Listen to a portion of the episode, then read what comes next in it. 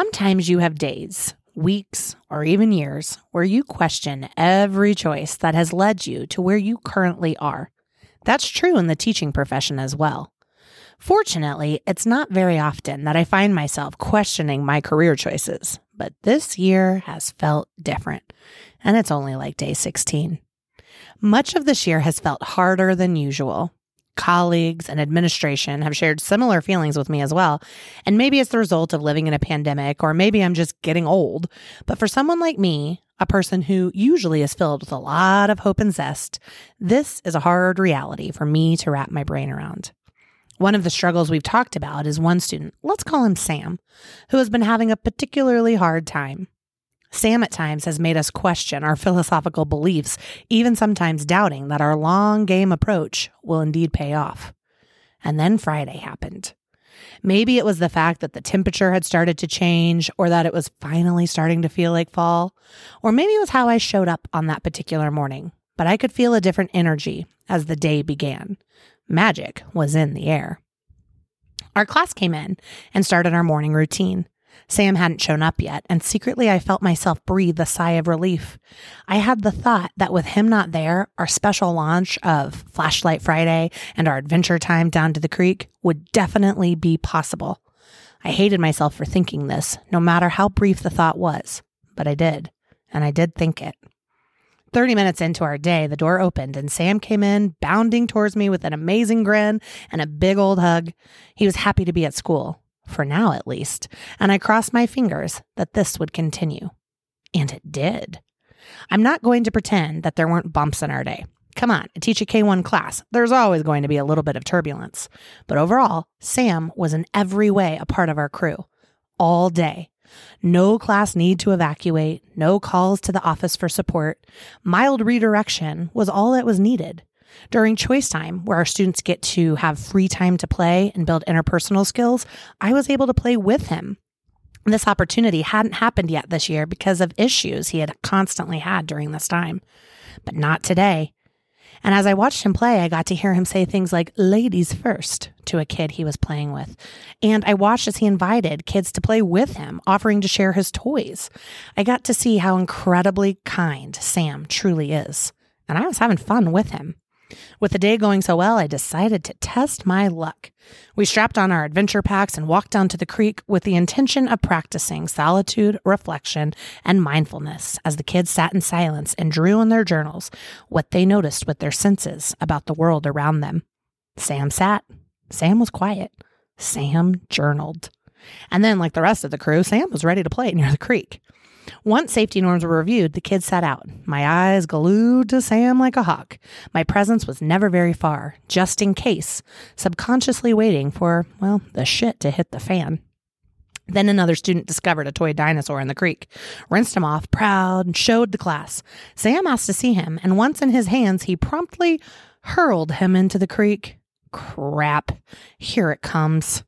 While the dinosaur discoverer's face began to fall, Sam looked right at him and the crew and said, I am so sorry. I thought that he would float. I should have asked first. That wasn't kind. My mouth dropped open. An unprompted apology, ownership, and on the spot reflection? What the hell was happening? Now, I could continue the story by telling you about the heroic rescuing of the dinosaur who is now a class mascot named Johnny Creek, or we could pause for a moment and question why was today different from the last three weeks? What had changed? Was it the systems and structures finally in place? Was it the crew and community we had built starting to pay off? Or was it this fabulously engaging teaching I was doing? maybe it was. Or maybe it was also something else.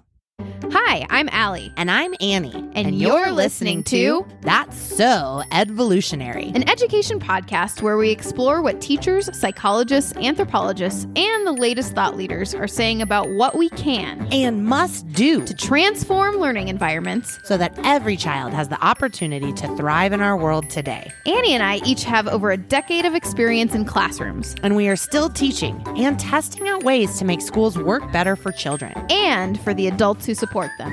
Join, Join us, us. as we evaluate the evidence, Dig through the debates, bury bad ideas, gush over good ones, and build a roadmap for all teachers, whether at home, school, or in the community, to show what is possible. as we evolve our system of education Together. together.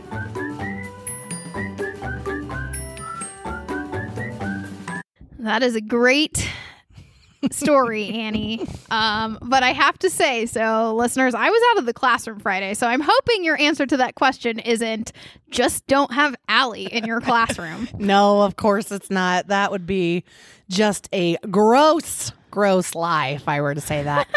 the truth is, the day started with our admin coming in and offering us support. So, what I didn't tell in that story is that all day long, there was another adult in here who had very mm. clear direction to be his shadow. And what it allowed us to do was tag team and be responsive to this kid's needs and help him take a break when he needed to or just support him with redirection. And it was yeah. as simple as that. And it was a consistent adult that was the same all day long. Yeah. Ugh. I know. It's I and I know that's like, well, that that that's nice, but that's all it was. So, listeners, we wanted to build on uh, this week what we started talking about last week because, I mean, as Annie alluded to, and as we've been talking about, our success right now is resting on both things within our control, but also equally on the su- support of an extra adult, which is not often in our control No. to have, right? And it's not an option for all classrooms. And so we've spent a lot of episodes talking about things we believe, things we're trying to give a glimpse into sort of the class wide structures that are supporting all kids to be successful, even when our attention is drawn to one kid in particular at times. Um, but today, we wanted to get real about the barriers to. Sometimes it feels like existence, and try to figure out how we tackle those as well so that we can get the support we need for all kids Yeah. And, you know, I do believe, Allie, that when I mm-hmm. mentioned in the story about the crew finally, you know, taking root and that sense of community and the structures, all of that is true. Plus, what we were doing Yes. is highly engaging. Like all of those best Yep. practices were happening. But because there was somebody else that allowed me to support him, right? Like there was Yeah. more freedom to do all of those things. And we know that it doesn't happen every year, but there's usually a student that it tests everything you have as a teacher. Yeah. And sometimes the stars align between you and personalities and your stamina, stamina and you know your skills. And a child who is struggling starts to thrive. Yeah, but just as frequently, Yep. or mm-hmm. maybe even more so, it doesn't. The long game doesn't happen in the time it needs. And both child and adult can feel like exhausted, burnt out failures. Yep. Um, and it's not because the child is a bad person for having these struggles or the teacher is not good enough. Sometimes the situation is just bigger than the capacity of one human adult to handle without support. Teachers can take on secondary trauma when working with students who are experiencing challenges that then over time builds up and makes it even more difficult to support that child in a positive, healthy way, like we all desperately want to. Yep. Um, I listened to this seminar by Colleen Wilkinson, who's a trauma informed Montessori practitioner. And, you know, some of the signs of secondary trauma in teachers can look like burnout, anger and defensiveness, savior complex, depression, low morale, fatigue. I have felt a number of those on the list already in I week know. four. I know. Yeah, and that is the situation that we're talking about today. Listener, last week, Allie and I told you about a student who was called Sam um, that we have this year who has really been struggling. He's gone through some transitions in his life lately that have had a profoundly stressful impact on him, and it's translating to some difficult behaviors um, to navigate in the classroom. He's also an extremely kind and polite and helpful child, as I told in my story earlier, and that's really important that you hear me say. Yeah. And we are doing our best to remain calm, healthy adults that remind him of that Yeah. all the time. But last week, Annie and I honestly looked at each other and both said, Are we getting too old to do this? And something you should know is that we're both still under 40. So Yeah. technically, we should have lots of vigorous years of life left. And we split the school day. Annie Yeah. teaches in the morning, I teach in the afternoon. And we're still having a hard time. Yeah. And so, you know, that's talking about both mental and physical barriers, you know, to support the students. So let's start with, and yourself, not just the students, but let's Yeah. start with the mental, right? So you and I really struggled with feelings of failure and low morale and not being good enough, right? Yeah. To help this child get integrated into the community on the same timeline as the others. So let's talk about those mindsets and myths that are related to this white supremacy culture that we had talked about in our last episode. Yeah. In other episodes, not last one, we referenced this very strong martyr culture in education, which to me has to be tied to that like white savior Absolutely. you know mentality too and it's really big in the teaching profession i think mostly because of this notion that keeps getting upheld that if you aren't sacrificing everything you have for students then you must not care or if you fail after sacrificing everything you have for students then you weren't good enough Mhm. and it's it's just such BS that this continues to just keep cycling through this profession because it keeps teachers silent on the support they need until they literally cannot do anymore and quit or get fired or let's be real mostly quit because nobody can fire a teacher when there's no one to replace them Well, and and so that is one of the big reasons we wanted to do this episode and say we cannot do this job without support sometimes. Yeah, and you guys should know that this is a big deal because Annie is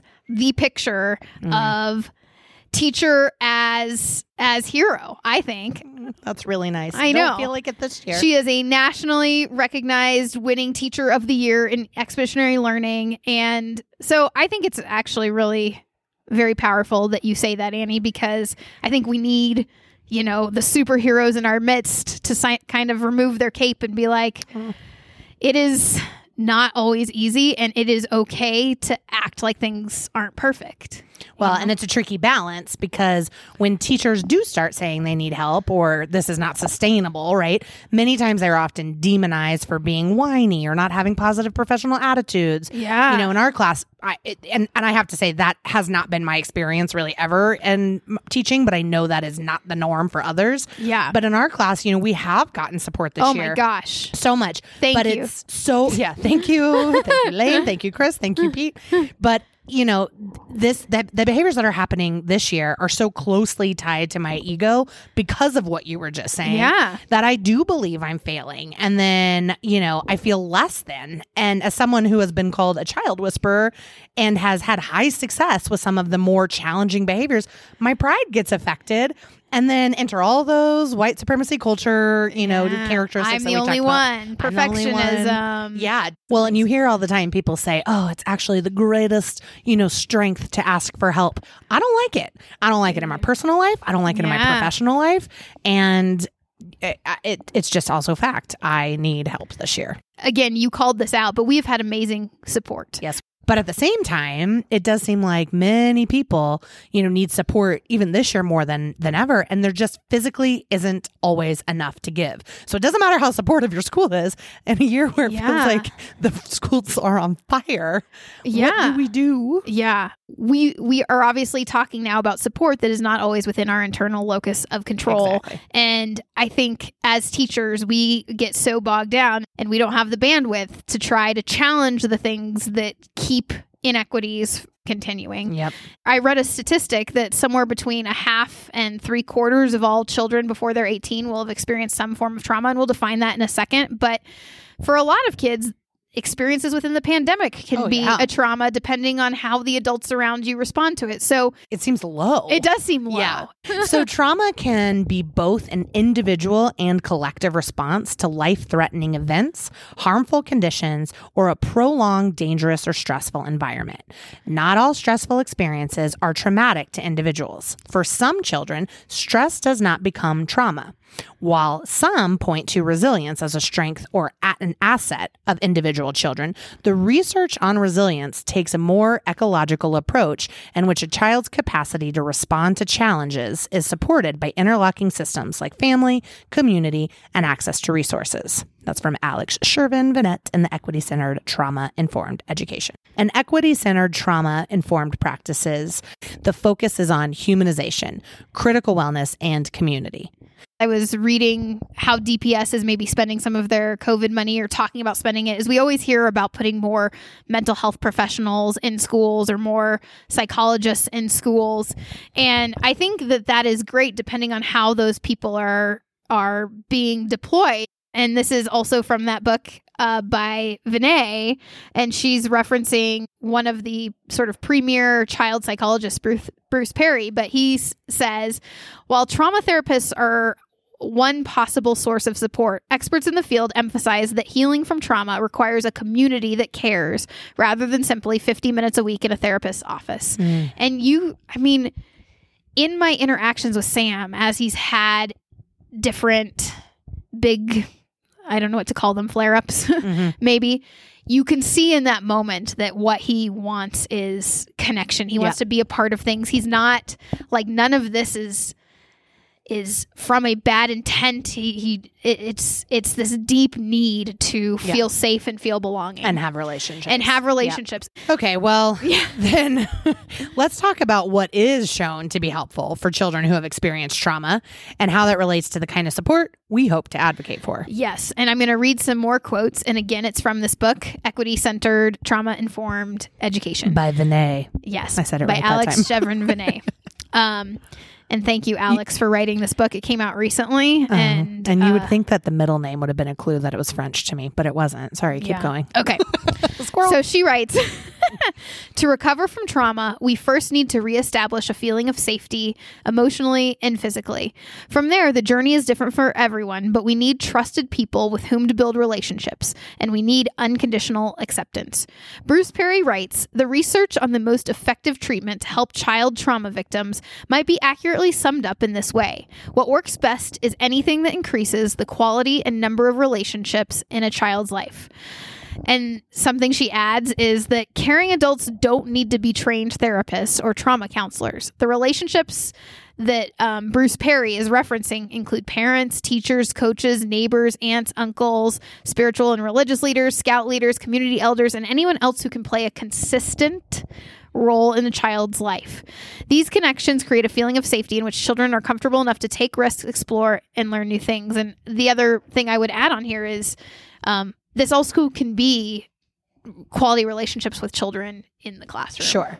Well, the word that resonates with me there is the word consistent. And so when I think about Sam and some struggles, he doesn't have the same consistent teacher throughout the day. He hasn't had, you know, the same consistent person to support. Yep. You know, he doesn't have consistency at his home life right now. Yeah. And so that element of consistency is is a pretty profound thing for this little guy for yeah, absolutely. And so, I mean, that leads us into what are the barriers to us supporting him in the way he needs while also allowing us to remain physically and emotionally healthy enough to mm-hmm. support both him and the rest of our class. Yeah. Well, I think you touched on this a bit, but using money, if we're getting all this money in Colorado, right? Yeah. Using it to bring in more qualified professionals to support in the classroom, not pull out, not time away from the crew, but to support in that tag team, you know, kind of relationship. Yeah, that you were with talking the, about. Yeah, with the teacher so that both of the adults can be responsive to the class. Yeah, absolutely. Um, another would be making these jobs desirable with compensation and training. And it doesn't just have to be school psychs, like you said, but well trained paras. Yeah, totally. So, listeners, I'm sorry if this was a really unsatisfying episode, but the the general theme I think Annie and I wanted to bring home is relationships and support. And we seem to have I mean, every other day I read an article of how we're supposed to have all this money from the pandemic. And honestly, Annie and I have talked about this in the past. Um, we spend a lot of money on testing. We spend a lot of money on things that are not directly going into classrooms. I think Denver or Colorado, either Denver or Colorado, even just passed a mill levy increase before the pandemic. So there is money, and we need to figure out why it's not going into classrooms. In, in a way that's not just more literacy materials or blocks. It's like physically. Yeah, or a new science curriculum or Yeah. a new SEL curriculum that that adds more things for teachers to do and not support to help Do- them do them. not support to help. There was this great quote by Angela Watson. Do you remember? I sent it to you. It was on her Instagram, and it was like every everything you add onto a teacher's plate adds uh, like an ounce of burnout that Yep. you really should question whether it's worth it because the life of that educator and staying in the career is going to diminish every time you add something. Yeah. And we're adding things for teachers to do, which our prefrontal cortexes are ready to learn when we are not stressed out. And Yep. right now, we just need to, re- we need more people and more Qualified people. in, yes. Yeah. So, today's piece of the roadmap is that as teachers, we can create environments designed around community and relationships that will be beneficial to all students. But then we also need to normalize that we are going to need help at times because we are not going to have all the tools or answers to help every kid by ourselves. And that's what it means to be human, not a superhero or a white savior, as the system would want you to believe. And so we have to advocate for the support before we start going down ourselves. Yeah. So to the system, To the system. to the system i'm this is my plea to the system is we really need to be proactive with how we're using resources not reactive and to me proactive is getting kids and teachers the added support needed when we recognize that there are kids who need extra support at the beginning so that we can preserve relationships and aid in the community building process. I mean if if our school hadn't been able to give us support and we were stretched to our limit, then I wouldn't be able to be the regulated adult I've gotten to be around Sam Yeah. and preserve that potential for a relationship. Absolutely. And while we had some wins today, like I'm sure by the time you're listening to this listener, like it will be another day where we are frauds and failures. But the point is, all of us are going to get through it if we can acknowledge that we are human and not superheroes, for sure. All right, listeners. Well, we have some show updates for you. And the first is an apology because this episode is getting out later than usual. Annie and I had a sort of epiphany, which I guess is normal when you have an organic process like this podcast. It's kind of evolving as we're going. And so, season one that we've been casting right now is all about cracking the foundations on what we think of as school and all the beliefs we have that lead us to do what we do and those that are helpful and those that are not. And in this episode and in our experience in the classroom this year so far, we just realized that we need to both be painting a vision for what we can do as teachers, but at the same time, we need to be advocating for bigger systemic changes in education. And so instead of finishing out this season on episode 10, as we were planning to do, and then taking a short break, we're going to stop our our season one here. And we're going to do that so that we can take a couple weeks and regroup because all around the country at the beginning of November are going to be school board elections with people who are running on different visions of what school is for and what we can do with all this money that is floating around in education. So, Annie and I are going to take a couple week break. And when we come back, we will have a very special season two out for you. You can expect that in season two, we'll finally have other guests on our show, like school board members that are running and may have a seat at the table to make some of these really important decisions about the direction of our education system. We will, of course, find ways to keep you updated on what's happening in our own classroom. So make sure you're following us on Instagram at Evolutionary Learning.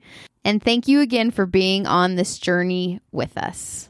Until next time, this is Allie, And this is Annie. and you've been listening to That's so evolutionary.